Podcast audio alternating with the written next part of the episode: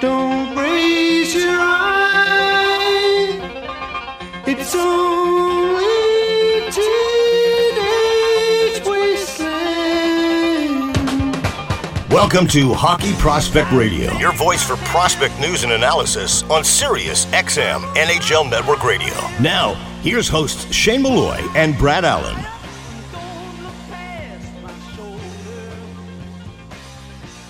Welcome to season 18, episode 12, powered by Instat Hockey, offering the largest data and video library of players, teams, and leagues worldwide. I'm Shane Malloy with Brad Allen from hockeyprospect.com.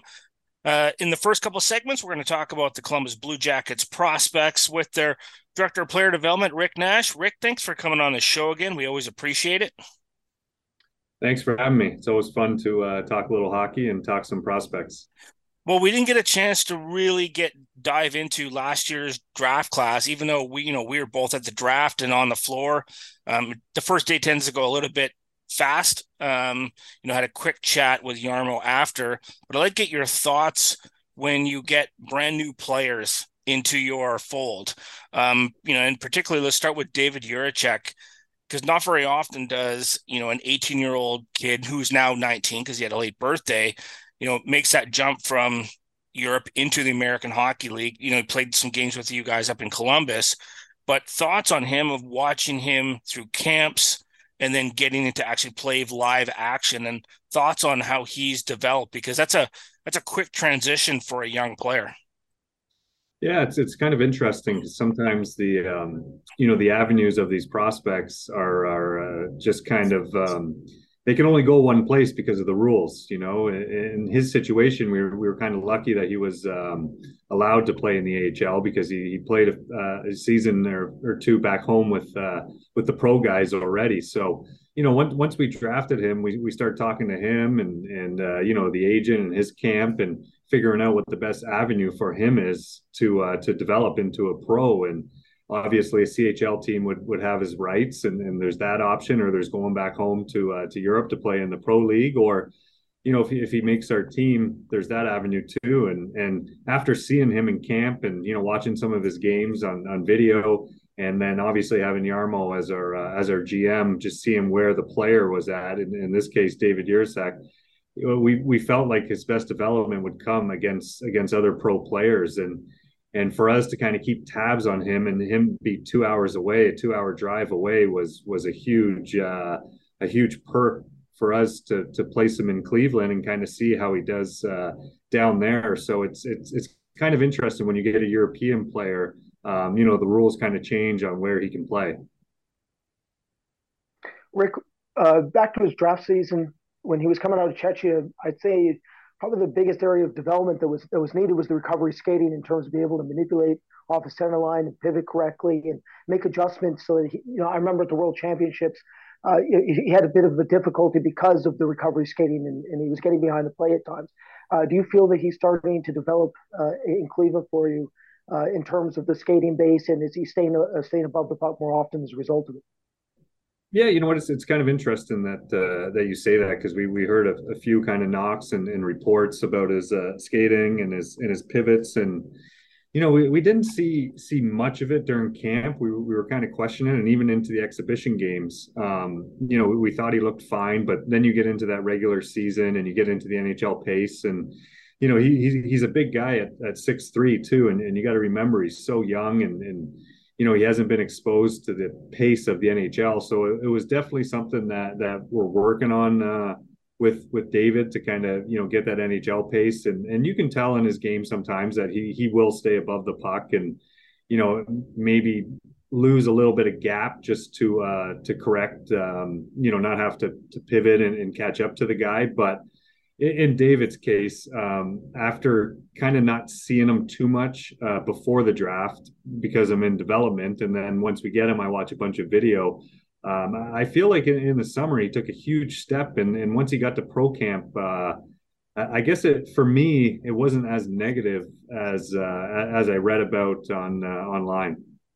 How much of that, Rick, is remembering that they're 18, 19 year old kids. And in a really short period of time, four months to six months, their improvement in the area, if it's focused and they get assistance from skills coaches, development coaches, that there can be marked improvements comparative to a player who's maybe in their mid 20s.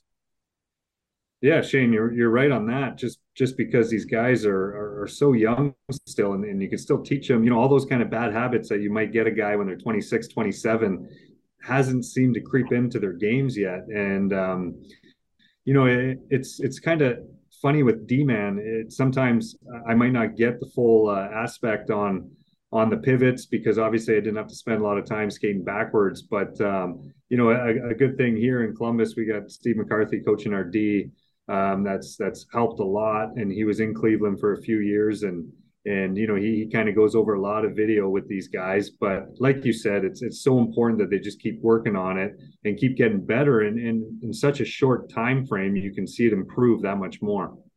I'm curious because you were a forward how much is, does it help their def- defense of seeing uh, telling the defenseman and having them look through a forward's eyes? So when a player like me or a player like you know Kent Johnson is coming down on you coming down like with the puck. This is how to consider. Like, here are the things to consider right before and like that's what we had a chat about you know nick lidstrom who you played against is that he always almost always forced the forward to make the first move right and it's almost like for david is he's so lanky and he has range that if the he forces the defenseman to make the or the, the forward to make the first move that's to his advantage in that way just to be patient in that respect yeah, that you know what um, I try to teach that to uh, to our D man is kind of what I I look for as a as an easier D man to play against or a harder guy to play against.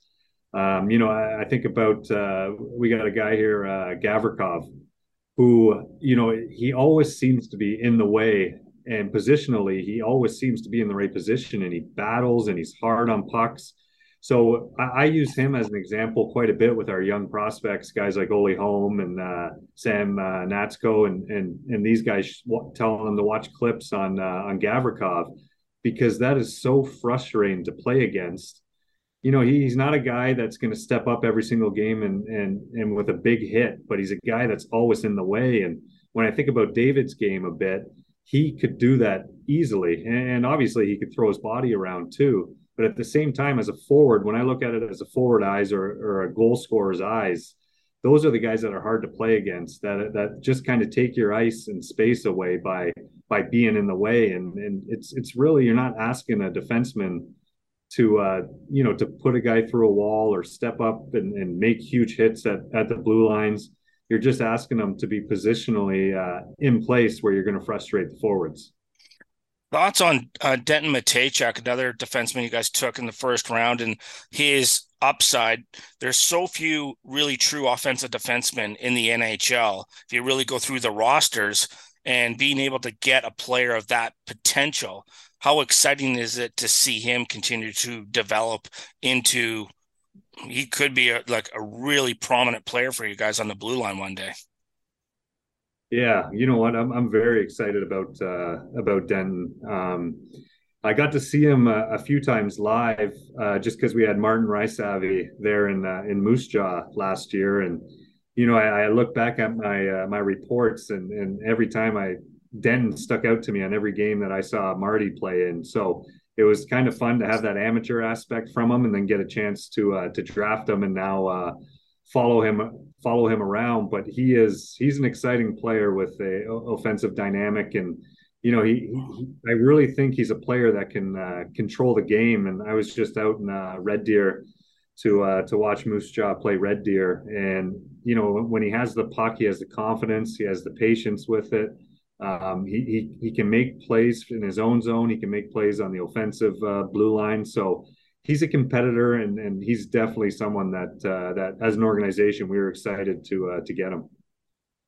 I love his mental makeup, Rick. You know, as you said, is just always trying to control the game, so offensively dominant at times. But uh, with the smaller defenseman, the one thing I was going to ask you about him was, uh, where are you with his with his defensive ability in terms of the, the multidimensional aspect? Do you feel that he plays uh, a physical enough game to hold? How do you feel he is in terms of of holding physically with the frame he has?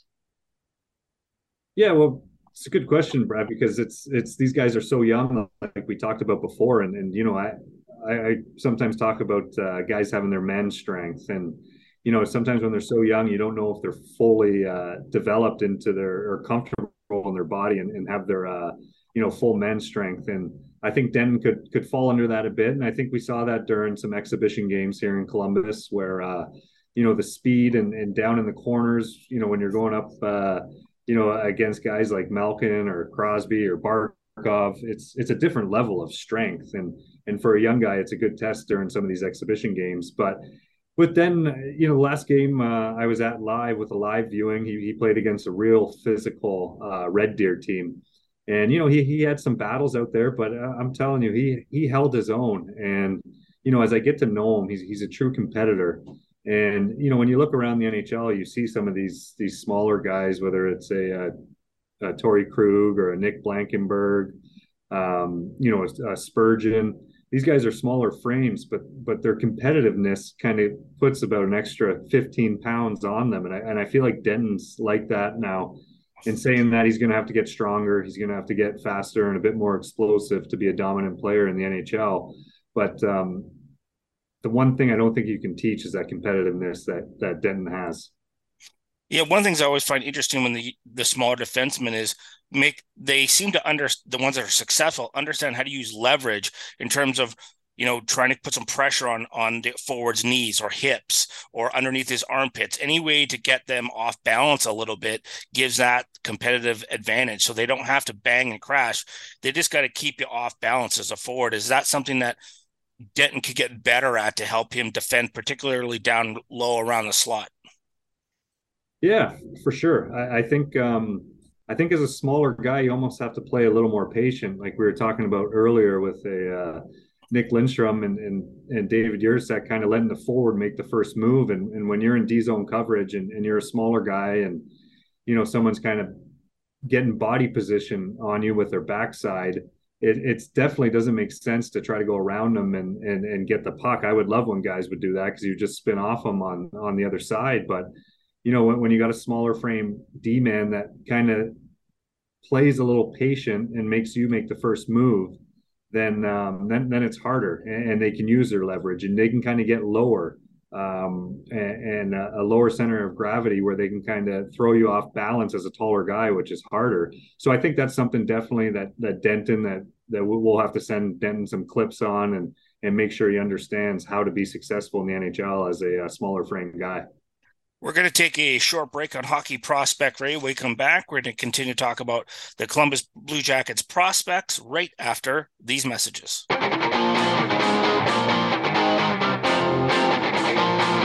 You're listening to Hockey Prospect Radio on Sirius XM NHL Network Radio. Here's Shane Malloy and Brad Allen.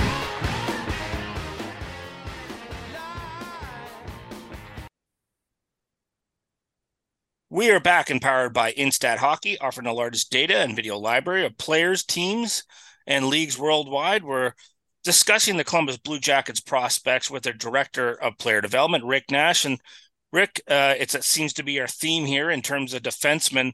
Let's. I want to ask you about Corson Ceulemans and get your thoughts on his continued development in Wisconsin. And I like the fact that when you have a bit a more raw defenseman that you draft, that he's allowed to go into college and play two or three years and just let him develop at the path he's willing to develop before he jumps into pro um, you know, because he didn't have as much time uh, because of COVID playing in Alberta Junior Hockey League with Brooks. So I think, you know, being in college is really going to be a massive benefit to him overall. Yeah, I, I think you're exactly right. And, and in case with uh, with Corson, um, you know, he, he he's a player that's that's going to have to get stronger. It's going to have to get uh, you know some more muscle mass on him and, and more explosive and you know, when you bring up the the college route, it's kind of perfect for him because he could be in a gym a few days a week where you know they're only playing on weekends. And we all know the NCAA facilities are are first class with their weight rooms and their strength coach, strength coaches, and you know going to class and then going to get a workout in. So in in Corson's case, I think you're right, and and I don't know how you guys feel about it, but I feel like it is harder to crack in the league uh, as a D man than it is, uh, you know, a winger. Um, I, I, think center is a tough position to crack in the league, but um, you know, for for these D men, when you're having these huge guys coming down on you on the floor check, you want to make sure that they're protected and they're as strong as they can be. And in Corson's case, obviously, I think uh, being at Wisconsin is a huge perk. Rick, I feel there's, there's a, some similarity actually between Ur, uh, and and Ceulemans, and what I mean by that is they both can be offensive defensemen. They both can activate into a rush. They're both physical, so they have that that extra element defensively. But they, they can modify their game to their partner. Meaning, if they need to insulate for, say, theoretically Adam Boqvist down the future, they can do that. Uh, it, it, how important is that for you to, to have that Swiss Army knife element to your defenseman like Ceulemans? Yeah, that's a, that's a huge positive to have, and I uh, I agree with you. You know, if um, if David has to play with with Boqvist, I think David's going to play a bit different and stay back and be a little more defensive. And same with Corson. I, I, I truly believe he has that ability in his game where he he can do some really special things uh, offensively and and with the puck. But um, he can also has it in him to be a solid, uh, you know, defenseman and stay at home defenseman. So to be able to kind of have those, those type guys is huge. But um, you know, th- this is in Corson's case. You you you still want to see him kind of kind of be one of the top D men in the uh, in the NCAA and kind of do it at at that level. Um, you know, it, as as many as positive things as the NCAA has, um, you know, sometimes it's tough that you don't get to see these guys in main camp and and uh, and against the pros and and you know you want them to develop and take their time but uh, you know in a case with david it's, it's easier to get a read on him because you you see him in camp in some exhibition games but uh, you know corson is is a highly highly skilled player that uh, you know we're excited.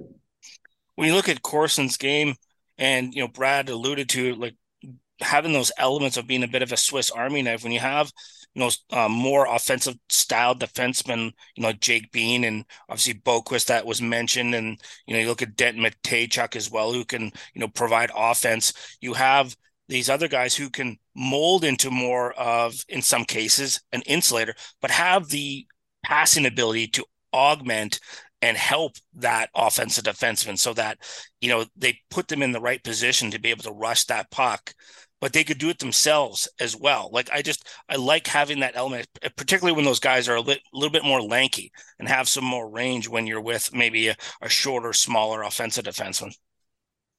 Yeah, you, you are right. They can, uh, you, you know, at the, at the same time, they can they can kind of do it themselves too. When you're playing with a super offensive guy, um, it, it is very interesting when you look at our uh, our lineup and you you go over the offensive guys we have. Obviously, we have Zach Werenski out with a uh, injury as well, who's who's one of the best offensive D man in, in the NHL, in my opinion. Um, so you know, with with these young guys coming in, I, I always tell them to be uh, to be educated on the depth chart and, and kind of know what your avenue is to the NHL and you know once once you play a year or two in the NHL, then you can kind of you know mold your mold your game to what you think is best and to what the coaches and management think is best. But um, when, when, we're talking about all these offensive guys that are already established NHLers, I think you're exactly right in the case with David and Corson that they have to be able to be that Swiss Army knife and they have to be able to play with these super offensive established guys and kind of alter their game a bit to be a, a more reliable defenseman, and I think they they both can do that.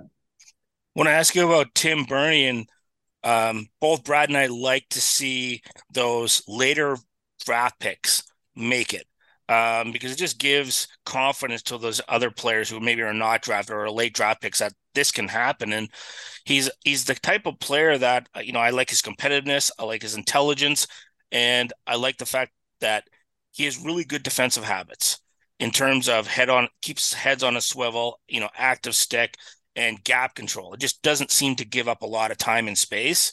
Um, I didn't do that as well as a defenseman, but that's like I like I agree with you in in, in previous um, comments is about it's so aggravating for forwards to play against a guy who's just just always in the way and gives you no time and space and just sort of puts you offsets you and forces you to do things you don't want to do. And I think Tim is beginning to sort of develop into that type of defenseman. Yeah, you know, it's it's been very exciting to watch Tim because it was kind of when I first took the job um, with the Jackets. It was uh, Tim's first uh, Traverse City, I believe, uh, rookie tournament. So I kind of got to watch him play in that tournament where he had a great tournament and and was one of our best defensemen. And then he went back to the uh, the Swiss league, I believe, and and played a year there, and then uh, you know worked his way over to training camp and played in Cleveland. So as a development coach, it's kind of like the perfect development to watch him um, you know, come up through the ranks and kind of go through the process of uh, of developing into the NHLD. Now, to get a shot at the NHL, obviously you need a lot of right things to happen, and and uh, in, his case, you know, we we got banged up, we got a lot of injuries, and who knows if we would have ever saw what we saw in these last four games from Tim Berni if that doesn't happen. So it's it's kind of a silver lining in the uh, in the season so far to watch Tim come up and um, and play so well. Now it's just a small sample size, but but we're excited. And and after watching his game and seeing how he moves the puck, seeing how he makes the, the decisions, seeing how he's patient with uh, his his uh, D zone exits, um, I, I don't want to jump the gun here, and I don't know how you guys feel about it, but I feel like some players can play better in the NHL than the AHL. And I don't know if Tim's there yet, but after the first uh, four games, he almost looks like that type of player where he's good with the puck. He can es- escape a mistake by his skating because he's such a good skater, and then his position play is uh, is so good. So he's he's definitely a guy that we've been happy with in the first four games. I feel like he's a player built to thrive in structure, Rick. So I feel like, to your point, you know, that sometimes the AHL is a little more chaotic than it is in NHL. So I feel like that that's a huge bonus for him. I, I, got to watch him in the National League level, which I was telling you off camera for a little bit. Uh, and, you know, I, I feel like, you know, as a scout, scouts are weird. I'm a little weird uh, in the sense that I, I don't just love highlight reel goals. I, I love quiet efficiency. You know, sometimes you really need that calming, calming presence on a blue line. Uh, that's I feel like what Tim Berni is. What part of his efficiency really stands out to you the most? What what allows him to be so quiet for you? Yeah, you know what? I just wrote it down, Brad. What you said in there at the start was the structure. You know, he he, he seems like a player that um, that needs that structure, and, and he follows the structure. So, you know, I love to watch D man when they get the puck and they have their head up, and you know, it's almost like a quarterback. They have their first yes. pass, their second pass, yeah. and then they have their high risk play. And I, I, or, or I guess you should say, high risk play being a, a bad play and a low risk play or the high percentage play is the easy out. And you love seeing a guy like Tim, where he always takes that first option and tries to advance the puck uh, up the ice, you know, with with a safe play. And then you get some D that that almost make it hard on themselves by making those uh, those cross ice cross ice passes, high risk plays, whatever you want to call them. But Tim, like you said, follows the structure. And I played in Switzerland at two different lockouts, and and I feel like Swiss players, for the most part, kind of come up with that structure and get taught the game uh, the right way defensively and on the offensive side of the puck. So I think I think you nailed it with uh, with your report on Tim saying the structure allows him to play his best game.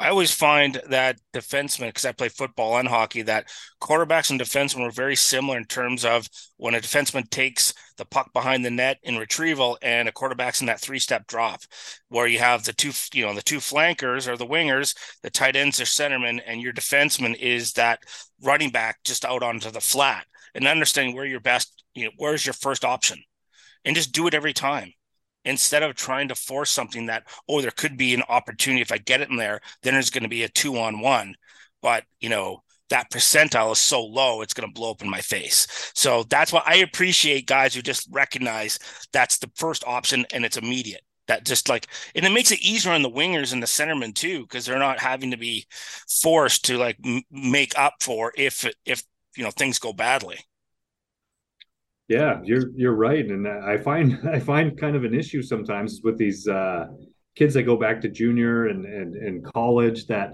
sometimes they hold on to the puck too long and they make it hard on themselves, and maybe they think they can do more than they need to, and and I, I try to tell them as much as possible to uh, you know if, if the pass is there and you see it right away, that's probably the best option for you. Um, you know, obviously there's times you can take chances depending on game management and what the score is and and you know different situations it's it's easy to watch from above sometimes and, and not realize how fast it is on the ice but I, am with i'm with you on that shane that uh that sometimes the, the easiest pass is is usually the right play. Well, Rick, want to thank you very much for coming on our show, giving us some insight of your prospects, and uh, safe travels out there, and happy holidays. Thanks for having me, guys. It's always fun to talk to you guys about the prospects. That's Rick Nash, Director of Player Development for the Columbus Blue Jackets. We're going to take a short break. We'll be back right after these messages.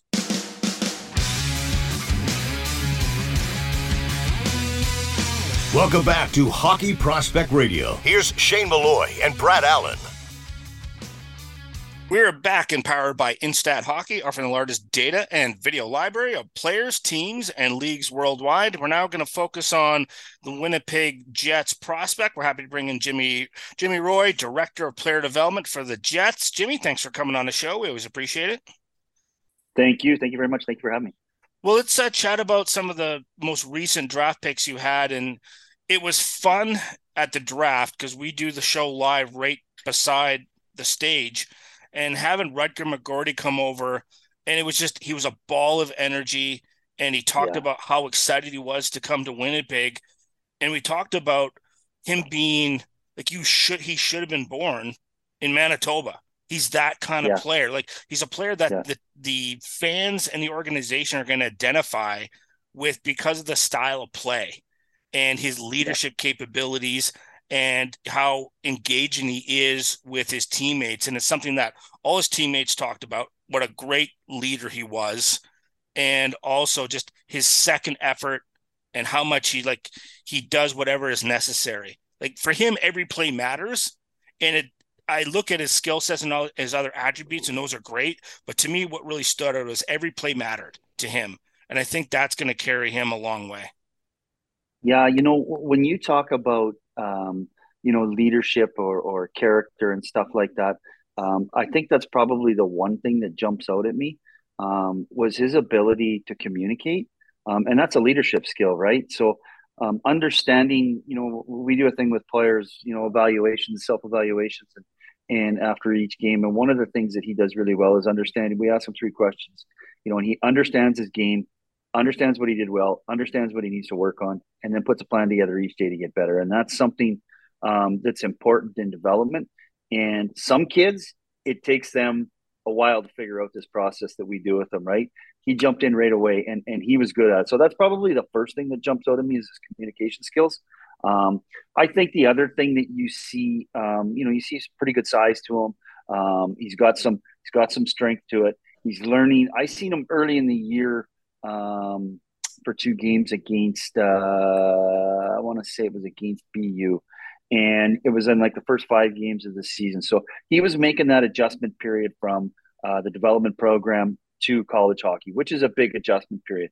But you could see um, his ability to get the puck off, find some soft areas in the ice.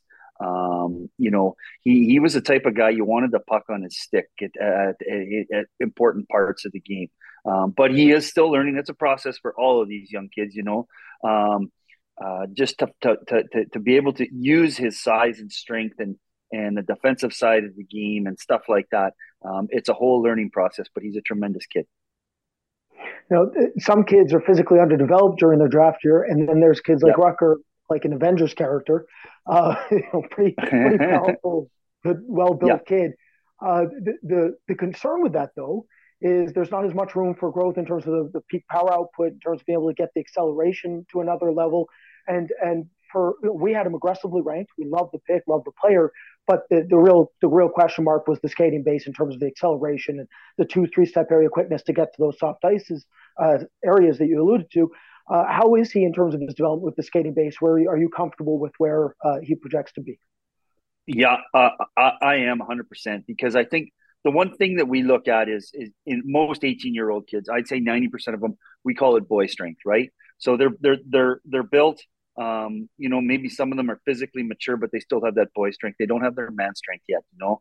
Um, and it takes a while to get into your man strength. It takes a, a while to understand how to use that man strength. And it comes with um, playing games, being put in situations where um, you're going to be able to use it and understanding how to use it. Um, and and if you don't have it, it's about being on the right side of the puck. It's about using your stick properly, all kinds of things like that. So, um, but as far as his skating is, you know, speaking of that specifically. Um, I seen video of him uh, early on um, um, on his skating stride, and and I've seen it uh, later on. He was working with Barb Underhill, and um, you know what? He's got good technique. He's got good uh, um, uh, uh, direction in his stride and stuff like that. I think it's only going to get better. And and that's one of the interesting things is everybody's looking for the fast skater and, and i always like have to remind myself is look for players who know understand how to skate the game because yeah, there's yeah, yeah. like you got to change change your pace and understand where the soft ice is going to be and how to skate the game because you look at we bring up mark stone a lot on this show about a guy who isn't fast but understands how to skate the game and understands where he needs to be and gets there and i think rutger you know that's almost a, a to me is a really good like somebody for him to watch is go watch Mark Stone skate. And he's not the fastest guy, but he always seems to be like one, he's intelligent, but you know, he skates the game well. Um, so he understands where he needs to be. And I think Rutger has that potential to be that type of skater. Yeah, well, I couldn't agree more. And but eh, the other thing is too that you throw in there the character of the kid and his ability to want to get better and want to learn. And you know, he's not satisfied with with just getting drafted or you know where he was and stuff like that or or or you know making the world junior team or whatever he wants to get to the nhl and that is um, and you can honestly treat genuinely see it in him and and that's a uh, that's a big jump for him I want to ask you about Brad Lambert, another player you guys drafted in the first round. And with Brad is I felt, and this happens in our industry. I remember when we first started the show, no one cared about prospects. We were like lone voices in the wilderness, and now it's an industry upon itself. And that these young kids get identified so early, and they get, and if if they don't meet outside expectations, they get vilified in many respects yeah. unfairly. And you know these kids listen, and you know they go online um, and it can really affect them. And I think, unfortunately, um, yeah, unfortunately for Brad, I yeah. think that that may have had affected him in terms of well, everybody thinks this, and just like I, I almost I said him at the draft off air, I'm like, don't worry about the outside noise. You just do what you need to do, right? From that perspective, yeah. because there's a lot of talent there, and if it can be molded, um, could be turned into a really good NHL player for you. Yeah, you know, he falls under a little different category for us because um, he kind of falls under this Cole Perfetti category where he's been able to come over and play in the American League right away um, because of where he was drafted in his in his contract status and everything like that. Um, so his development process has been a little different. Um, I never got to spend time with him last year um, or year before, like I do with some prospects. It's you know from training camp on. Um, so he falls under a little different uh, development path, but I think he's going to benefit from it because um, there is the one good thing about playing in the American League is you're you're practicing with pros, you're playing with pros, you're doing things on a daily basis in the gym. Um, all these things that um, um, he needs to learn, he's being thrown right into the fire. Um, yeah, he does have to get stronger. Yeah, he's you know, but but his speed and his skill uh, really sets him aside um, right now, and I think our our American League coaches have done a tremendous job finding them in ice, uh, finding them ice, uh, putting them in situations to succeed um, on the um, you know on the power play, uh, the end of games. Um, certain times that you know he's going to have to develop in, and our American League coaches have done a great job, and Brad has done a good job at learning and wanting to learn and, and um, stuff like that. But you know his his assets are you know, his skating speed is tremendous. He, he reminds me of a young Nick Ehlers. Um, when we had Nick Ehlers, we first drafted him. Um, you know, I, I was just, those are the type of players your eyes are drawn to when you're watching them on the ice. Cause I love to watch kids skate and, and you got to be able to skate to play the game now, you know, um, or you got to be able to get up to that NHL speed. He, he's got NHL speed. Jimmy, I always use the McLeods for this reference, but it, with skating it comes greater responsibility with puck management. I yeah. feel like it's you know it's a double edged sword. On one side, you as you said, Nikolaj Ehlers through the neutral zone coming down the wing looks unbelievable yeah. at times, incredibly talented player. And other times he's playing the game a little too fast for his own thought process. Where are you in terms of him being able to utilize tempo control and slow down the game and, and find that rhythm, that balance, so that he can readjust his yeah. lanes and, and use his primary passing ability? You know what? That's a great question because, and and it is um, uh, like looking at my notes. I think he's learning the North American game a little bit, and and, and it's a learning process for him. Um, there are times when I just watched them in Austin for a couple games. I was down there, and and there was times he would be you know what, trying to he'd be turning back with pucks rather than playing more direct and and and you know chipping it by and skating by guys, or he was all about puck possession stuff. But he's that's the way you know the game is played over in Finland on the bigger ice a little bit more. So he's starting to understand, um, and he's a smart kid and he's a skilled kid. And like I said, our coaches have done a tremendous job um, with learning the way he needs to play the game. This is why the American League is there for for players to understand what they need to work on to get to the National Hockey League. And and and you know, he's one step away from that, you know, the, the best level in the world. And our coaches have done a tremendous job and he's doing a great job at learning these little things like I talked about. Um, you know, not turning back with the puck so much that, you know what, getting the puck going forward, getting shots on net when you need to get shots on net, um, getting pucks deep, getting them out at the blue lines. Um, getting them in at the blue lines, all these little things that our coaches have done a tremendous job. This is it's a process, right? But uh, that's a great question.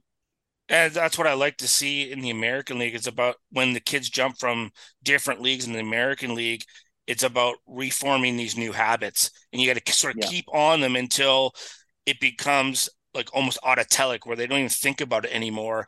And that just takes time and patience from the coaching staff, knowing that this yeah. it's going to take some time and don't worry about it. They're going to fail sometimes, and that's okay because expect it. So but uh, we're going to take a short break on Hockey Prospect Radio. We'll be back right after these important messages.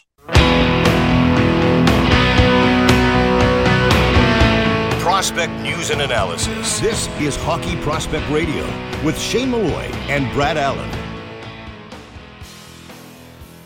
We are back empowered by Instat Hockey, offering the largest data and video library of players, teams, and leagues worldwide. We're discussing the Winnipeg Jets prospects with their director of player development, Jimmy Roy. Jimmy, I want to ask you about another player in their most recent draft, and Elias Salomonsson. It's a player that Brad and I talked a lot about going into the draft because we both thought he was he was really intriguing. Uh, so overall thoughts on him, you know, you know, feedback you got from your scouting from the scouts and management, then getting a chance to see him play live, watching film of him like getting your thoughts on on him as a player overall. Yeah, like so um you know, reading what what we drafted him as, like I don't I don't see a lot of these players in their draft year. I get them after we drafted them. So, you know, reading the reports and then like I, I mentioned before, we didn't have a development camp this year. What we ended up deciding to do was go around and see all of our players, um, all of our prospects, all of our draft picks. Uh, myself and and Mike Keane, we went with one of our strength coaches and we went into their environment and said, seen what they were doing for training, talked to their coaches, spent time with them, getting to know them and stuff like that. And Elias was one of the ones that we went over to to uh, Sweden up to Skellefteå and and spent some time with them. So I got to know him um, right off the bat personally in in, in August, uh, end of July, um, beginning of August. And this is another kid that um, really surprised me. Um, he's living at home with his parents. Um, he's from Skellefteå. Um, talking with his coaches after he kind of got um, got going, he has made another jump in his development. Um, and and Skellefteå has done a tremendous job building the development plan. They took my job right out of the picture for him because they put a plan together for him um, with what he needed to work on. Um, he has really good size. He's a kid that he has boy strength, but when he plays the game, you know, he, he plays with man strength when he closes on guys um, containing players along the wall, net front. Um, he plays on that big ice. He plays with his man strength. He's a tremendous skater. Um, he's got really good footwork, um, good agility, forward to backward, moving side to side. Um, you know, he, he's still he's he, he, is a big kid, so working on his explosiveness. Um, but playing on the big ice over there as an 18 year old kid and getting 20, 22 minutes a game has been great for him. It's unfortunate that he's hurt right now because I was really looking forward to seeing him at the uh, uh, the World Juniors. Um, you know, he probably won't be back till um, the beginning to mid part of January, hopefully, if everything goes well. Um, but um, he's he's a really good kid. Um, I think this year at home with his family and with the coaches that they have in Skellefteå and developing will be great for his maturity when he's ready to come over and play in North America. Jimmy, for me, this this pick was Elias Salomonsson was the dark horse of last draft, uh, meaning you know there, there was so much potential because of the toolkit, because the shooting yeah. upside mechanically his shot was fantastic, yeah. but then there was there was a, a, gray area in terms of being able to figure out exactly what he was going to be because you know, he wouldn't uh, he wouldn't incorporate deception at the rate we theoretically thought he could in terms of being able to you know make off looks during exits or being able to use exaggerated postural fakes to bypass the neutral zone and, and, and create transitional zone entries when yeah. he activates or time his pinches correctly at the offensive line, or look to dictate nearly the level you theoretically think he could. Um, fast forward to this this season, I, I totally agree with you. I, have watched him uh, five or six times now at the CHL Champions Hockey League level for folks listening, not not the CHL yeah. you're probably aware of, and then uh, yeah. uh, uh, in the SHL. And to me, the, the first thing that really stands out, he seems so much more comfortable and so much more composed. Yeah. Uh, can you talk about just maybe the mental development? Uh, because he was one of the younger players in the draft. I think that's something that might be lost on some people. He's an August birthday. He was young for that class. Yeah. And, and it took a bit more time for him to get going. Yeah. And and I think to talk to answer your first question about his his play, what right, and, and, and all those things that you talked about, I think he's he's now improved on all those areas, closing on guys. Um, um, you know what, finishing finishing guys, understanding the system. There will be a part of a process for him when he gets to North America. Um, that's one of the things that that I don't like about the leagues being on the big ice surface over there. The game is so different, right? Um, it's more about um, stick on puck and containing guys, and not um, being able to eliminate guys directly from the play, right? Um, because you're taking yourself out of position or stuff like that. So there will be a learning process for him um, when that comes over, but.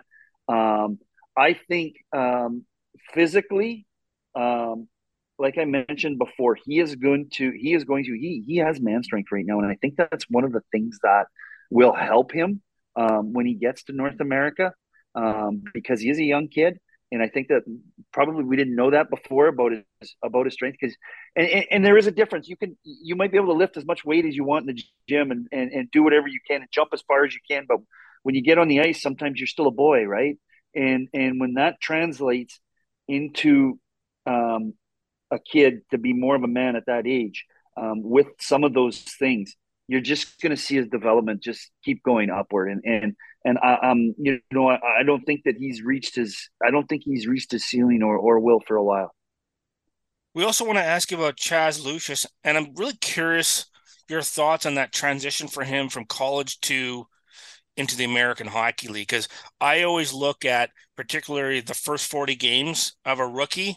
Yeah. I really want to see how they handle being thrown into the big end of the pool and then the next 40 games how they continue what what what have they learned and then how are they applying it to the next 40 games and then the next season the next 40 games of them mm-hmm.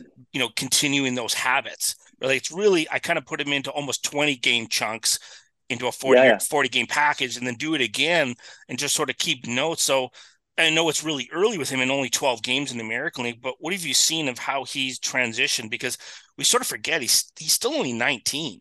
Yeah. Like he's still he's still, you know, drafted two years ago, one year of college hockey and he come from the development program. Um, similar to that of what like Kyle Connor did, or you know, but the difference here is that Chaz is, um, you know, in, in his uh, with the in his draft year he was hurt, um, so he didn't get many games. Um, last year at, at University of Minnesota, he was still hurt, so games just weren't there. So you know, you talk about your your forty game segments. He maybe played just over forty games in two years, right? So now you know to get to the American Hockey League, and he's in the same situation as Brad, where he's a young kid playing in the American Hockey League.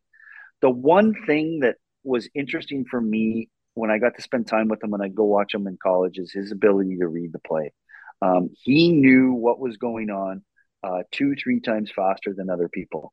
And it was interesting because even myself watching him play, I'm, you know, he'd be turning his back to the play, and I'm like, "What are you doing? Why are you going over there? Like, what do you?" Think? And the next thing you know, that's where the puck is because he just knows where it's going. Like he's a very intelligent kid, um, and and um, he is learning the pro game as well. Things that I talked about before, getting up to the American Hockey League. He has skill um, to make plays, um, but playing against men, being in that environment, um, training and practicing against pros every single day um, and learning how to be a pro.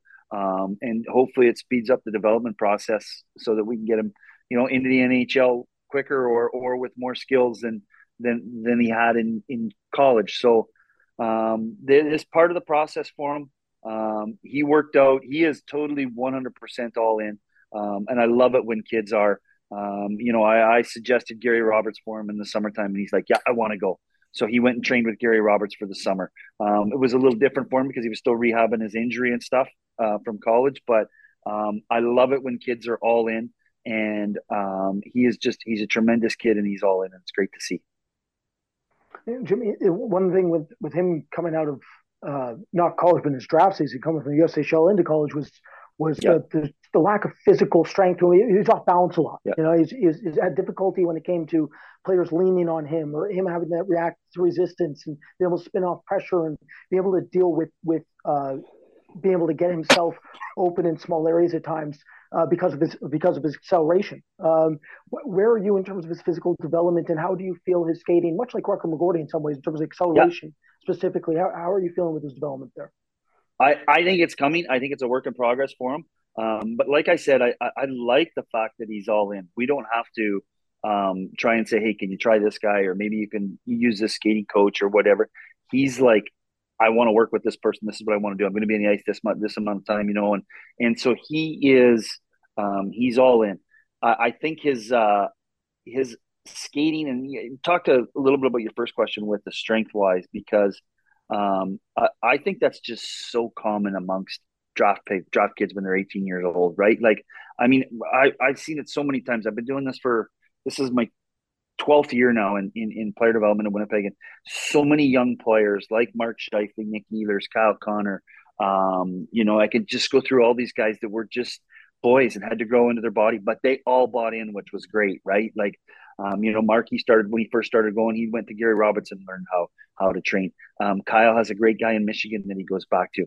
Um, so th- these players, when they buy in, that's the biggest part of the process and, and understanding. So uh, I'm not concerned about the, the, the strength or anything like that. I think it'll come when these kids buy have bought in.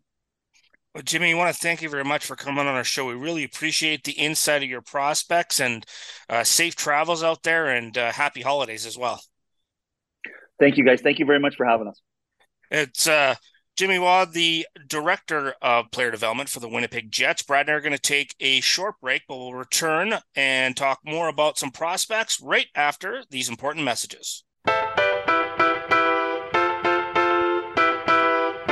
Welcome to Hockey Prospect Radio, your voice for prospect news and analysis on SiriusXM NHL Network Radio. Now, here's your hosts, Shane Malloy and Brad Allen. We are back and brought to you by Outside Edge Hockey, hockey player development at outsideedge.ca. We're now in hour two. We're going to start it off uh, discussing the Philadelphia Flyers prospects with their assistant general manager, Brent Flahr. Brent, thanks for coming on the show again. I always appreciate it. No problem, guys. Let's uh, start off uh, with a little chat about your latest draft picks in the 2022 draft. We didn't get really much of a chance to chat. Actually, I thought the first day went pretty fast. So, um, want to talk about Cutter Gauthier right off the top, your fifth overall pick. Um, what are your thoughts about his transition coming out of the U.S. national program, which in some cases or in most cases, it's really an all-star team, uh, which is a sometimes a benefit to an individual player, sometimes a bit of a detriment depending on the ice time they get. But that obviously wasn't an issue for for Cutter in his game.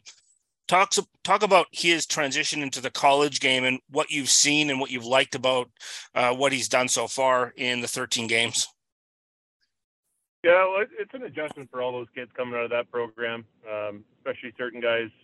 You know, if a guy's going to Michigan, they got probably eight of their teammates with them, but uh, Cutter went to BC, and um, you know, it's a bit of a adjustment not only uh, on the ice but off the ice. Especially the last couple of years, a lot of these kids have taken all their courses online and doing it themselves, and then getting into a um, you know regular classes in a, an environment like at Boston College. It is a challenge, and certainly took some time for him to get adjusted, but he's going well now. And and uh, on the ice, I think it just you know took some time, different pace, and getting to know teammates, finding your comfort level, and and then doing the things that he can do and and uh, just growing his game. So uh, so far so good, and and uh, I know he's looking forward to hopefully a good World Juniors here.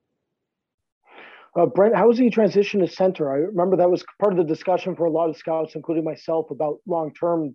Is he going to be a winger? Or is, is there enough there at center? At the end of the season, I felt like his his curve took off in terms of showing better vision than he initially showed uh, in the initial part of the year, and he started he started showing that he could find weak side and backdoor options and and and be the driver at times as well. So where where are you in terms of his development as a, as a potential center? Well, so far he's been good. You know, I think there's at that position there's lots of things to learn.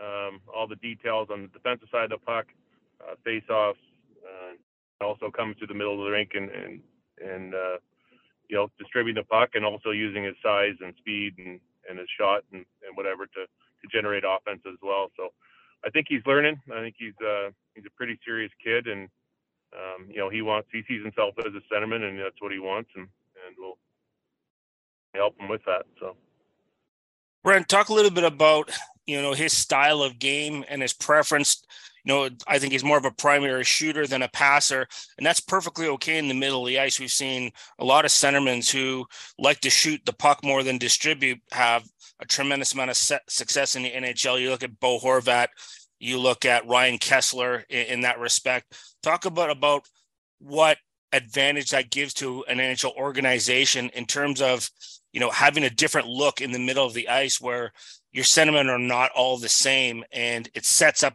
sometimes matchup issues for the defense and other forwards on the opposition with having Cutter potentially play it at the center position at the NHL level. Yeah, no, I think that's you know the big attraction for us, and, and obviously is the size, the strength, uh, the the speed that he has, and um, the ability to do the things with the puck, not only shooting and um, he can plays, but learning just to kick it out, drive the middle, and, and it puts a whole lot of pressure on uh, defenses at the college level and and again at the pro level it will do the same. So um, you can't teach the tools that he's been blessed with, and he puts a lot of time off the ice, uh, getting stronger and faster, and and uh, you know he, we understand he's got a ways to go, but we feel he's uh, he's going to be a load to handle down the road. Can you talk about a bit about uh, his power game and what it's developing as? Because I remember one, one thing that was interesting about him is he's he's big. Obviously, the toolkit is is incredible, incredible skater, gifted athlete. Um, but I felt like the, the power game was just developing. He's just just starting to get going. Do you feel the college level is going to really help uh, pronounce that aspect of his game because now he's dealing with kids who are older than him and stronger than him?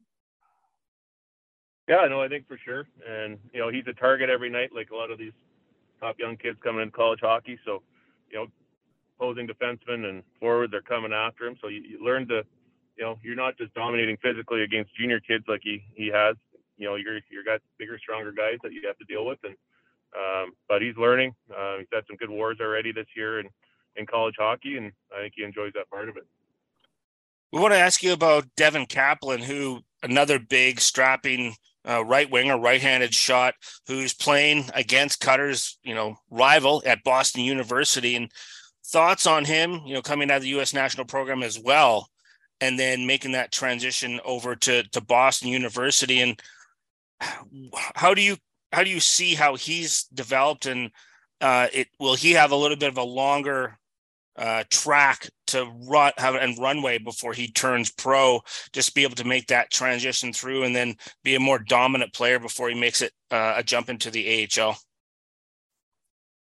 Yeah, no, for sure. I think he's he's a longer path uh, getting there, um, but obviously we, we're really happy with um, a lot of the things he brings. He's a he's a big, strong kid. He's a tough kid. He's physical. He loves that part of the game, and he plays a bit of a, a power pro game, you know, down low around the net. And he's got some jam, and um, you know, things, you know, the pace of the game and everything. It's an adjustment at the college level, and um, you know, he's they got a pretty deep team there in BU, and he's got to earn every shift, and and that's healthy. So um, he's in a good good program there. Uh, they like him. He likes it there, and I think uh, he should just get better and better. I, I, love the pick, Brent. When you made when you made, I thought Kaplan had a lot of raw and tapped upside. You know, I always think of him as like one of those chaos generator style of players that that's all over the puck in the right areas of the ice, down low in the in the offensive zone. But the, there was a couple of limitations to him in terms of when you when you project him and, and, look at the outlook. The big one for me was the development of the skating base. I feel like that's a critical component. He had a short stride. He, he stands very upright out of turns. Uh, I feel like there's a lot of work to be done with the skating base. How do you feel he's developed with his skating uh, coming into the season? Uh, no, I think it's already improved uh, dramatically. I think his top end speed's fine. I think he's working the, the stride. I think the quickness and agility and not only that, but just moving his feet and playing with pace. Uh, a lot of time he you know that at the junior level you get a little more time, so you receive a pass and then you start moving your feet. Well, he's got to be in motion all the time, and those are the things he's learning. But um, you know, he works hard at his as his craft. He's a, he's a pro off the ice, and I don't think that's going to be an issue down the road. What are your thoughts on his um, obvious willingness and his enjoyment when it comes to mucking it up and causing, as Brad said, chaos?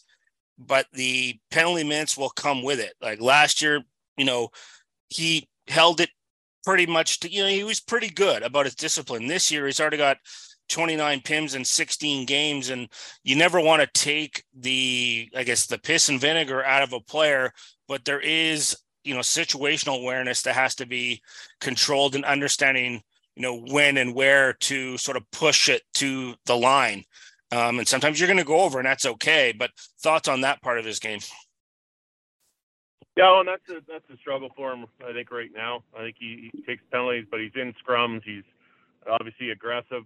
Um, he's starting some of them, he's but he'll finish most of them. So um, a lot of times when you're the bigger guy and the more aggressive guy, you get thrown in the box. And you know, unfortunately, at the college level, um, you get thrown in the box and get the extra minor. And uh, in the pro game, it's just to go to the bench. So I, I do think that thing will correct itself. But in the college level, he's going to have to learn not to you know pick his spots and um, obviously bite your tongue once in a while, hold back, and, and make sure you're not hurting your team. And um, you know, I think it's uh, Jordan Greenway when, when I was in Maine, he had to do the same thing. It's just uh, a different game, and um, gets the NHL level, you'll you'll be allowed to do a lot of different things. So.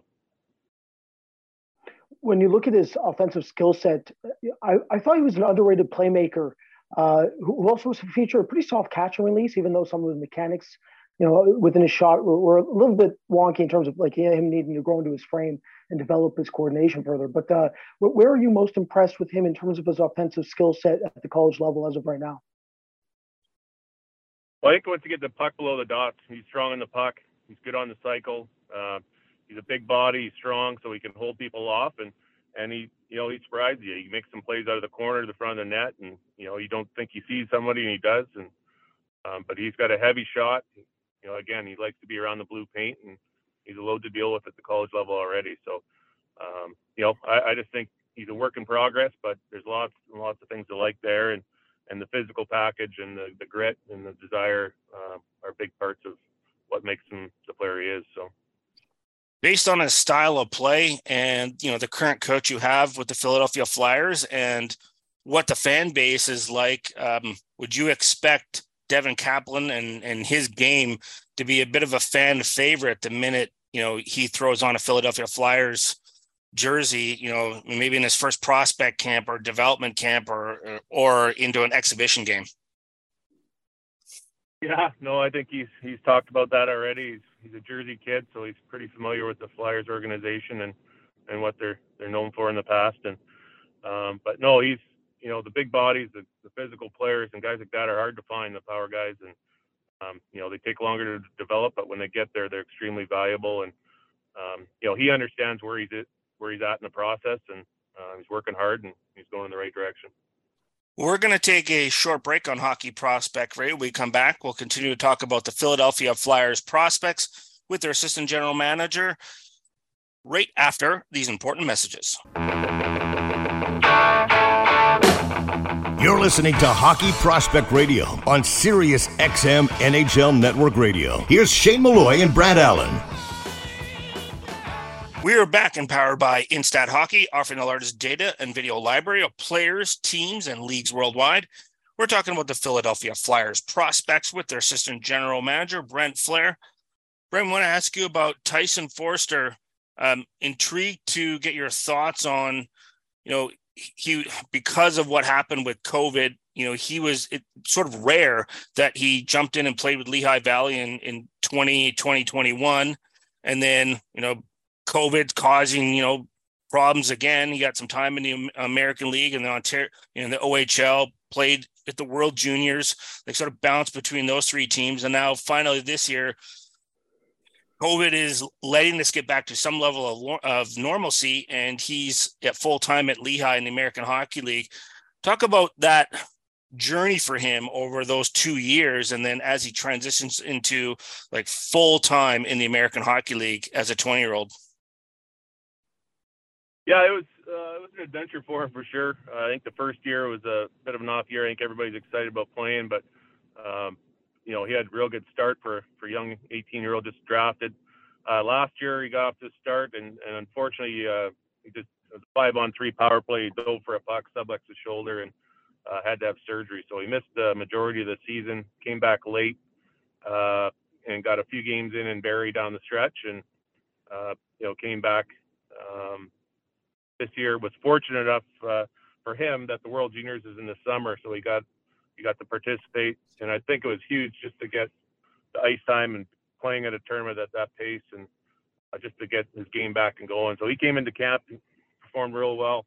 Uh, you know, he was destined for the American League. There, you know, he wasn't going to realistically make our team this year, so uh, he's getting in the reps. He's playing on top line. He's playing power play, um, and he's having success. He's leading our team in Lehigh Valley in scoring and but he's learning the little facets of the game too, not just scoring goals. So um, it's been a great experience, and you know he's a kid that loves to come to the rink. He's got a big smile on his face every day, and uh, so far we're very happy with him know, my my stylistic player him has always been Mark Stone, uh, and like Mark Stone, he's going to have to anticipate the play really well in order to keep up, and that's why I was going to ask you about the pacing. How, how do you feel he is uh, adjusting in the American League in terms of his overall pacing?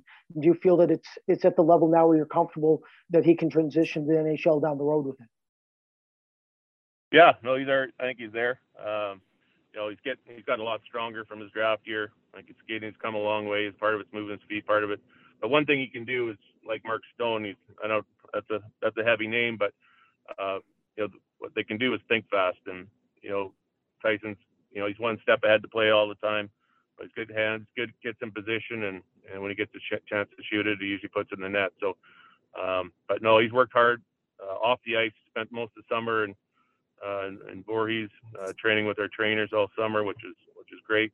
And uh, he's worked real hard at it, and you know he's put a lot of put a lot of body you know mass on and gotten a lot stronger and it's going in the right direction. So I he's something something he works on every day. His foot speed and and power and um, but with his size, his range, his hands, his, and his vision and, and instincts, uh, you know, we're going to get him there.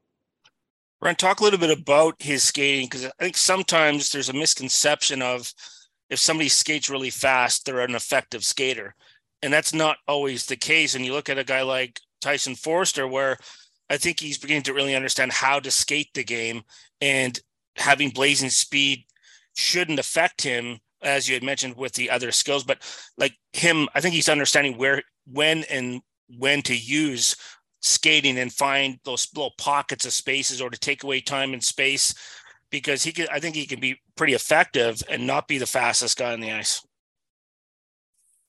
Yeah, no, he's, he's never going to be accused of being a McDavid skater, but he I think it's improved. Um, when you watch him, he's at top speed. It, it's not an issue right now. I think when he extends his shifts and do things like that, you can, you know, when it falls off for a young player, um, you can notice it. But at the same time, it's, you know, it's a work in progress. But he is a smart player. Uh, he knows where to be on the ice. Uh, again, he, with his brain, he, he's able to think fast and play fast and and it, you know generate offense. So uh, it's been a great learning experience for him. We've thrown a lot at him, and, and he's handled everything so far when you look at his long-term outlook, obviously he's a power play weapon. Um, but at even strength, do you feel that even at the AHL level now, he's he's showing what he showed in the OHL, which was being a natural dual threat. That was one of the biggest upsides to me. Was like, okay, let's say theoretically, defensemen close on him quickly. Well, if he can't find a lane to escape through, he can obviously make a, a, a strong saucer pass, a technical pass through layers. He he can find options very quickly. Is that is that still very pronounced at the AHL?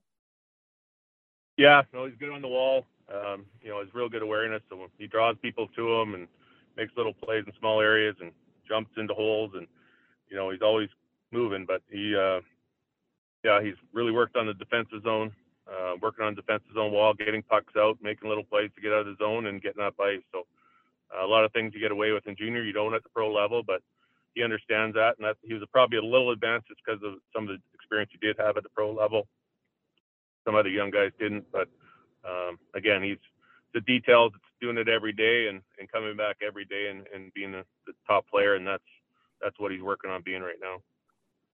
Brent, he's another player who gets involved um, and may rack up some additional penalties.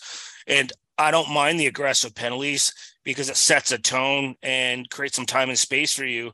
What are the discussions that you and you know the staff in the American League and player development have talked to him about when to when to pick his moments because he's a big guy too who can you know draw defenders and get into those nasty areas and sometimes you know things happen.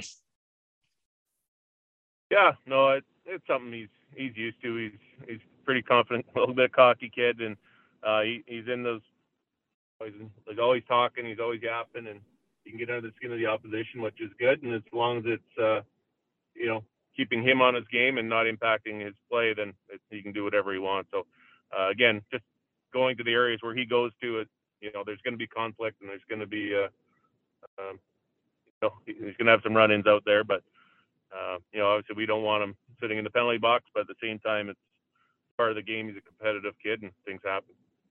I want to ask you about uh, an offensive defenseman Emil Andrae, and what I'm intrigued with him is the fact he's played so many games at the Swedish elite league level for a young player. He's been through two World Juniors, uh, played a lot of international hockey for Sweden, um, and he is undersized, and not many defensemen at his size play at the NHL level on a regular basis. I think I counted 10 um, currently that are 5'10 and smaller. From your perspective of seeing him play, what are the what are the skills and attributes you think that you know he can bring that will help him translate to the NHL based on how the game is currently played? Well, this is his hockey sense, uh, top end. He knows uh, the way he sees the game, the way he sees the play, makes outlets. You know, he never seems to be in trouble. Um, you know, obviously offensively, he's you know he has a dimension there too. Uh, he's short. He's a real stocky kid, very strong, very mature, um, and very competitive. So, um, you know, he's been a leader in the Swedish national team there for a while, and and uh, you know he's had a lot of experience with pro hockey, and and not only playing, he's played big minutes and had big roles. So, uh, it's a great league over there for developing defensemen and uh, you know he's had a strong year on a on a tough team, but he's um, you know he's he's met with them there a couple weeks ago when I was over there, and uh, he, he's excited and uh, he, he's ready for the pro game. Brent, I always thought this player is is kind of like a more of a breakout specialist than anything, a smaller breakout specialist. Very unique player, not not many of them in the NHL. Uh, one, one of the issues he had for me was the very similar to kind of Tony DeAngelo in the, in the sense that very intelligent in terms of the instincts to move the puck up the ice, but the spatial recognition uh, when somebody was transitioning down on them could be mixed, and that led to mismanaged gaps. How are you in terms of his development, in terms of his gap gap awareness, gap tightness, and being able to hold the defensively. Because you mentioned the stocky kid who can who can keep kid, keep players the outside that are bigger than him, but he's got to make sure he's put himself in a position properly to do that. So where where is he on that front? Oh, he's been good. I think when he plays pro level, his minutes are are normal. I, I think in a lot of the times I've seen him get in trouble with gaps or uh, he's just extending shifts or playing too much, and you know you end up pacing yourself and getting in trouble. So, um, you know, I think you know, at the pro level, his, minutes will be managed. I think is they are now, and uh, you know, it's something that he's always had to work on as a smaller player, and it's something you continue to have to work on. But he is strong, he's competitive, and, and uh, you know, his foot speed, handling gaps and stuff. It's it's going to be adjustment again, but that's kind of why he wants to get over here and and play on the small ice and get used to it. Brent, talk about that opportunity for him to be the captain of the World Junior team for Sweden and how much did that help impact him and help him understand that you know the challenge of being a leader on a team especially on an international competition but those lessons learned how the, how do you think that's going to help him as he transitions to north america and into the american hockey league? Oh i think it's, it's, hard thing to find you know you if you have a chance to talk to him he's got a presence uh, he's very serious and he's uh, you know he's not if you're afraid of you're afraid of the answer, don't ask him a question because he's pretty blunt. But he's a he's a good kid and he wants to win and he wants to be the best he can. And um, again, there's no no passiveness to his game. There's no passiveness the way he handles himself off the ice, and uh, he's got a presence. He carries himself, and I can understand why you know he's been a leader on those teams throughout his career. What do you think in terms of you know because you know say he has this presence and you know he communicates really honest and direct uh, in terms of you know him communicating with his teammates but also like his learnability how quickly he learns and adjusts when coaches or you know people from the development staff say here's something to consider into your game. You know let's try to work on this. How quickly does he transition takes that information and then applies it uh, on you know in a practical sense on the ice well i think that's part of the reason he's been able to play at the pro level uh, so early in his career especially as a young guy is because of his brain and, and his ability to pick up things and uh, take what's given to him. So he's uh, he's got a good defensive coach there that's really helped him. Um, he's got a real good familiarity with Kjell Samuelsson, who's on our development staff, and um, you know he's a guy that's just kind of kept taking steps every year, and and uh, you know he'll continue to do so. Brent, thank you very much for coming on our show. We really appreciate the insight of your prospects. Uh, safe travels out there, and happy holidays. All right, guys. Thanks a lot. That's Brent Flahr, the assistant general manager for the Philadelphia Flyers. Brad and I are going to take a short break. We'll be back right after these important messages. Welcome back to Hockey Prospect Radio. Here's Shane Malloy and Brad Allen. We are back and powered by Power Player, the hockey player development software at thepowerplayer.com. We're now in our regular segment with Dr. Kevin Willis. It's all mental as we continue to go through his book, Hockey Grit, Grind, and Mind. We are in chapter six, Perseverance, and the subtopic this uh, in this segment is Foster Resilience. So, as I'm reading through the book, Dr. Willis, you um, as you mentioned, it says resilience is the ability to bounce back and get in a positive mental space after a setback, a d- disappointing loss, a bad game, or harsh feedback from a coach. And as you move up the ranks in hockey, you'll find that resiliency or what you know you call bounce is an important part of perseverance and to me i think that's you know especially in developing players you know that age 16 to kind of 22 is if you don't have that ability at a high level as you get through that you know that 18 years of age you're getting to your draft year if you haven't started to develop that and that isn't something that gets worked on i don't know from your perspective from a, you know from a clinical psychology standpoint and working with your clients but to me like i don't i don't know maybe i'm wrong but i think that's maybe the most important factor in terms of success as you go through the different levels from like junior or college or you know European junior hockey into the pro ranks of like, you know, the European pro ranks, the American League, and then into the NHL. If you can't if you don't have the bounce, as you call it, like forget about it. Like I don't yeah. even know. I don't even know if the other skills will be would be enough. Like in your book, even if you're good in the other skills, if you don't have that ability, that bounce ability, that res- that foster that resilience, eh, I don't know if you're going to make it. It's just yeah. To me, it's the guys who just keep getting like not only just get back up because you can't get back up and like you know keep driving headfirst into the brick wall. You, there there has to be a level of common sense and intelligence and you know self awareness. There's other keys in that, but boy, man, like you know, getting knocked down and getting back up and bad things happening because hey, that's life. That's gonna happen. Yeah, no, it's, it it's gonna happen. It is. And I think one of the things we do is, unfortunately, I think when when these kids are young and they're coming in and they're playing, you know, eight, nine, ten, you know, for the most part, it, the game is fun. We're just playing to have fun. We're trying to get better. Um, there's really, you know, I don't know. There's not there's not an expectation of high performance, although you know parents certainly want to see their kids stand out and all that kind of stuff. But the the the problem is the thing that I see at the younger ages is that we make this idea of of making a mistake of you know screwing up a play or something like that a bad thing right it's something that's uncomfortable it's horrible it's don't do it again what's wrong with you i remember when i was uh, coaching my own kid i was uh, he was i think maybe 14 at the time and playing aaa and and we had an assistant coach that uh, it was it was late in the season it was an important game um, and he was playing wing and somehow he was near the point. I guess the the D cycled down, and he was near the point. The puck was coming up. He was on his off wing as a forward, you know, in a, an important game, and the puck got past them coming out of the zone, and so they got a breakout and and they scored, and and we ended up losing the game.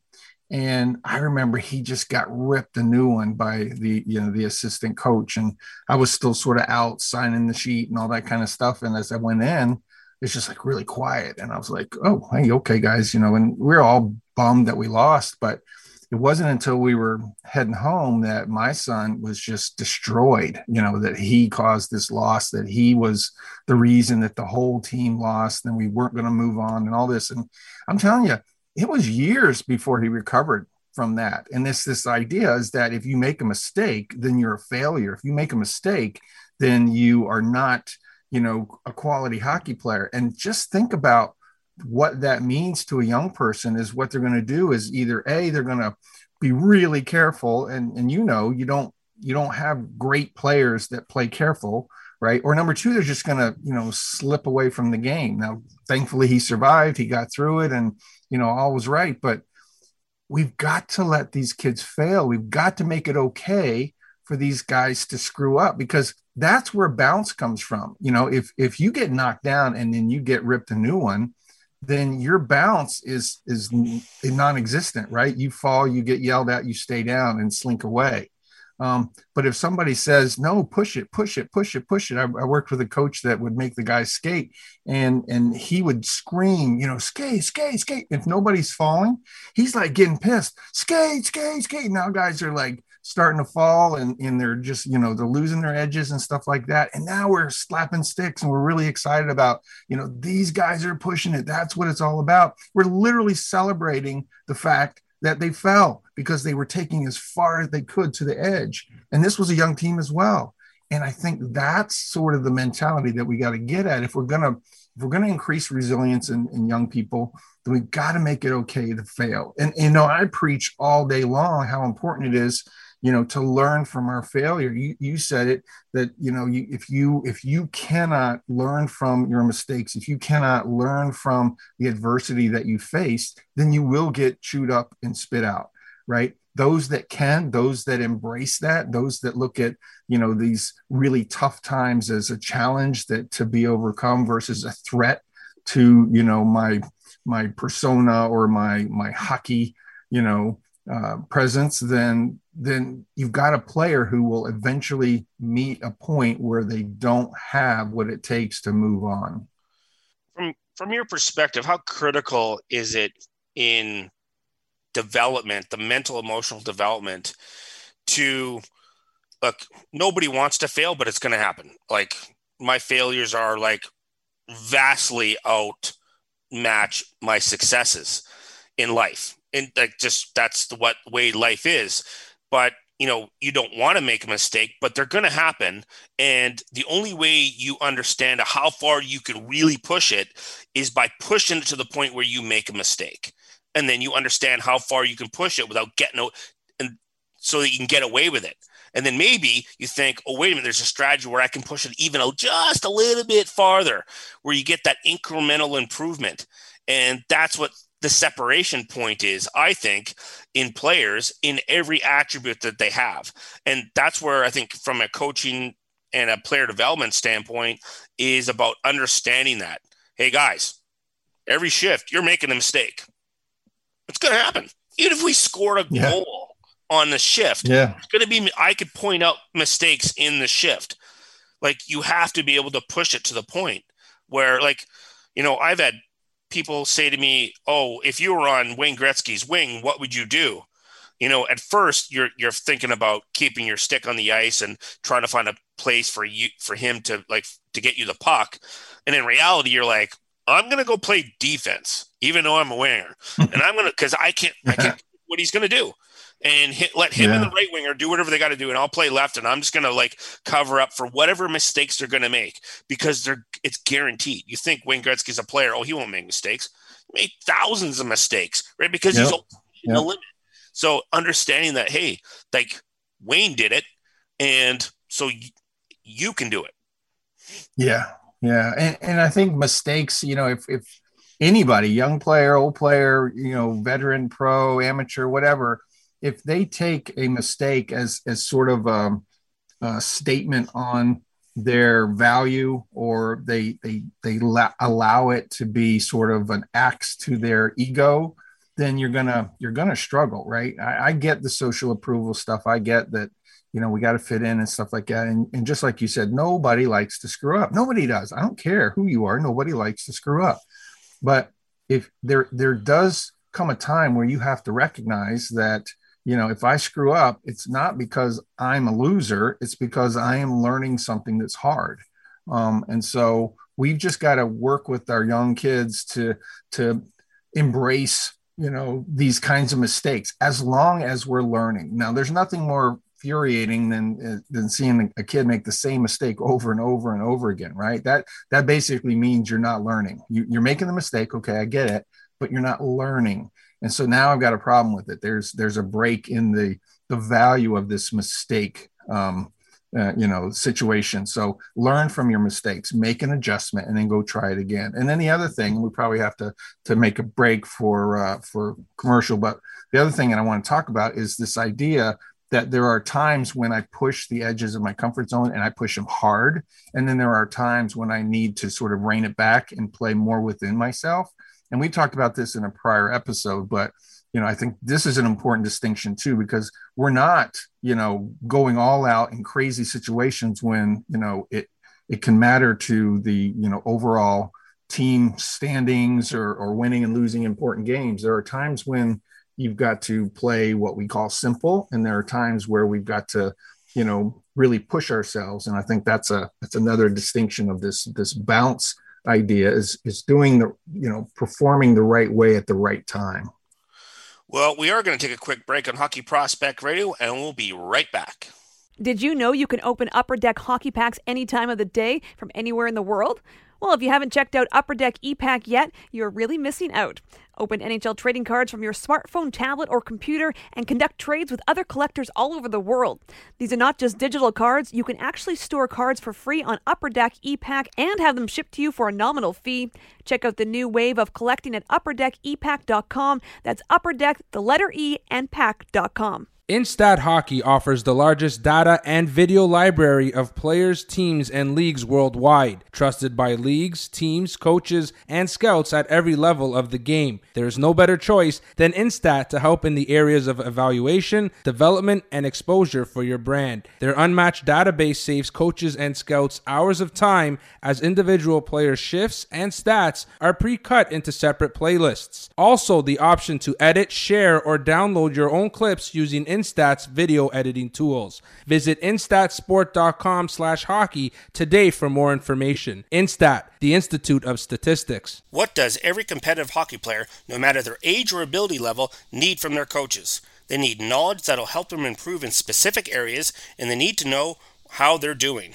Power Player brings clarity to the development process and helps build stronger relationships and trust between coaches, players, and parents a feedback platform built around performance evaluation system, PowerPlayer helps coaches provide individualized instruction, performance metrics, and ratings, and comments and video directly to players. Visit thepowerplayer.com today and get in the feedback game. Outside Edge has built a reputation for guiding hockey players toward their potential and provides on and off ice development programs for hockey players. Outside Edge Hockey Development operates all programs on the philosophy of quality over quantity. Our strength, skills, and mental coaches understand the demands of the game and use this knowledge to develop strength, speed, and energy systems so our athletes can reach their potential. The Outside Edge programming features KPI based strength and conditioning programs, skating, and skill development sessions for pro, junior, midget, bantam, and pee wee. Contact us today at outsideedge.ca.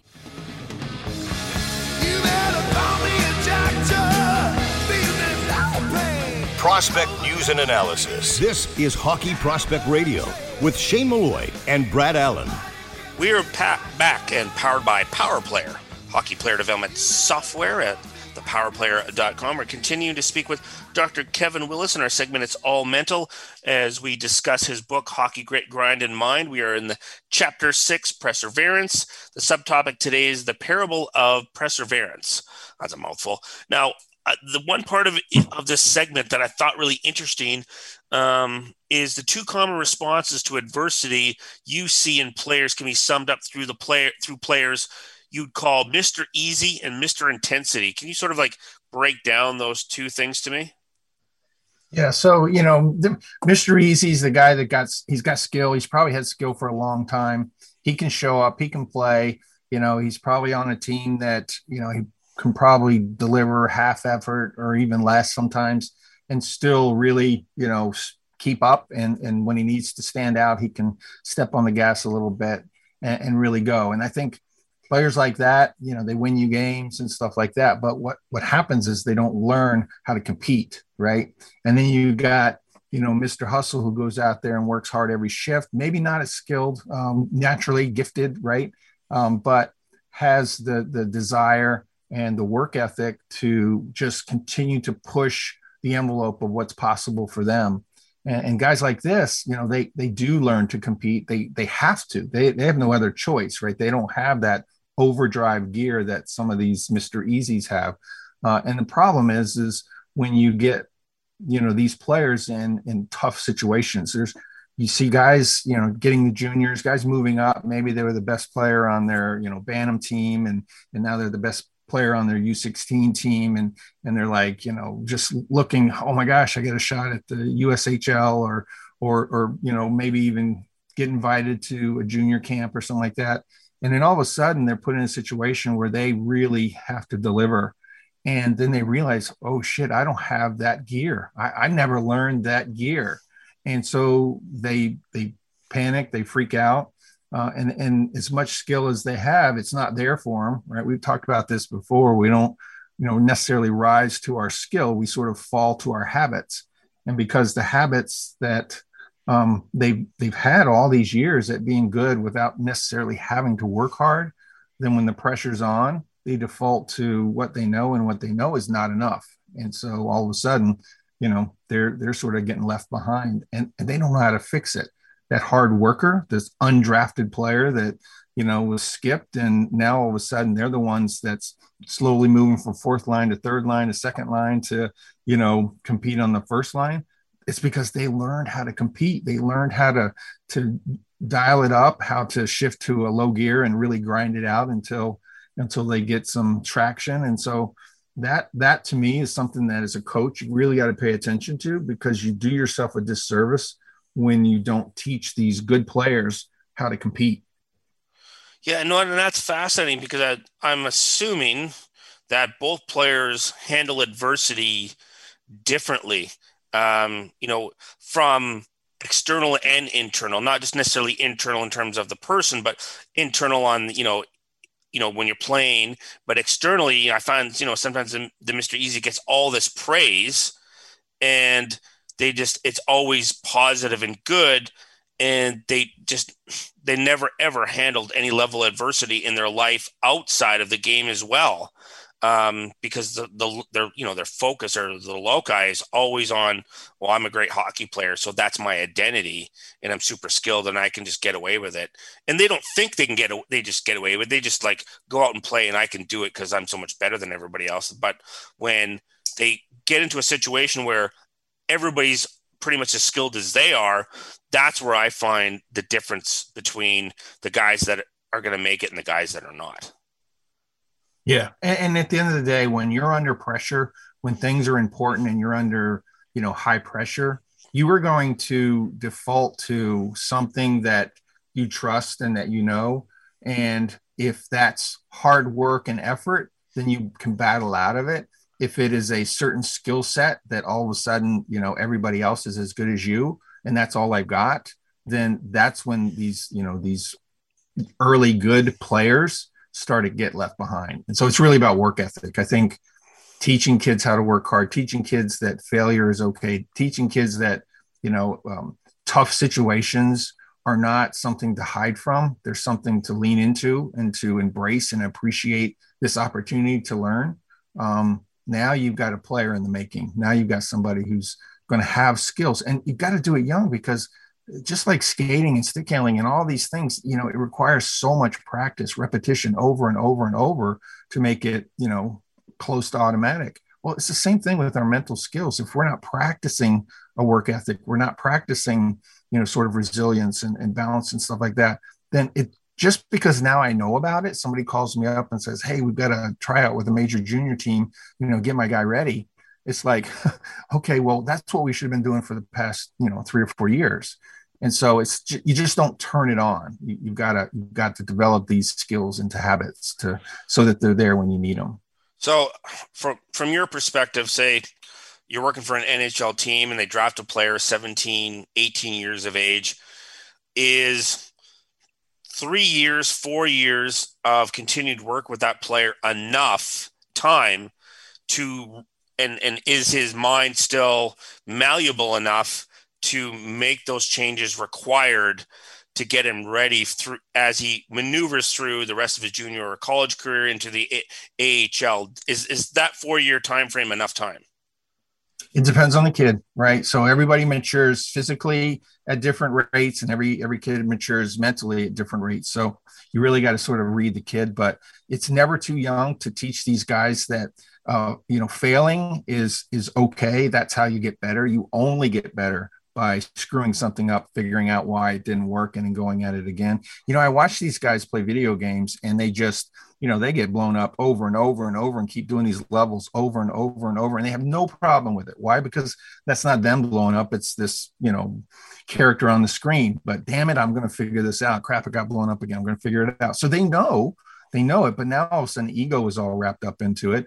So instead of thinking, you know, I screwed up, I got to learn this, they're thinking I screwed up. Now I'm bad. I'm I suck. The coach is ripping me a new one, and that's part of it too. The coach, the pressure.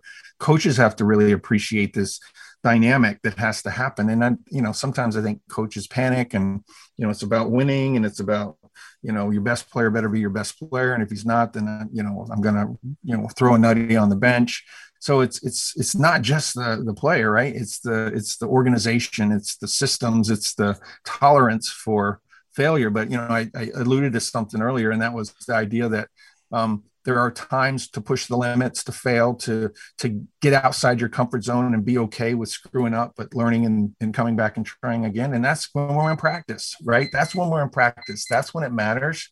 Um, and so that's when we have to be prepared to go all out but in games uh, we've got to rein it in. We've got to play smart. We've got to do more of the things that we can do naturally and not try stuff that could put, you know, us and our team in a situation where, you know, we're not ready. So that that's that's a big factor too. It's not just doing it, it's doing it the right time. Well, thank you once again for coming on our show and our segments. We always appreciate it. And for our guest, Bill Zito, general manager for the Florida Panthers, Mark Yates from Instat, uh, Pat Malloy coming in and pitch hitting for Brad Allen. Always appreciate it. And Alex Henry for the Arizona Coyotes for player development. I'm Shane Malloy. It's another edition of Hockey Prospect Radio, and we will see you at the rink. Did you know you can open Upper Deck hockey packs any time of the day from anywhere in the world? Well, if you haven't checked out Upper Deck ePack yet, you're really missing out. Open NHL trading cards from your smartphone, tablet, or computer and conduct trades with other collectors all over the world. These are not just digital cards, you can actually store cards for free on Upper Deck ePack and have them shipped to you for a nominal fee. Check out the new wave of collecting at upperdeckepack.com. That's Upper Deck, the letter E, and pack.com. Instat Hockey offers the largest data and video library of players, teams, and leagues worldwide, trusted by leagues, teams, coaches, and scouts at every level of the game. There is no better choice than Instat to help in the areas of evaluation, development, and exposure for your brand. Their unmatched database saves coaches and scouts hours of time as individual player shifts and stats are pre cut into separate playlists. Also, the option to edit, share, or download your own clips using Instat's video editing tools. Visit instatsport.com slash hockey today for more information. Instat, the Institute of Statistics. What does every competitive hockey player, no matter their age or ability level, need from their coaches? They need knowledge that'll help them improve in specific areas, and they need to know how they're doing.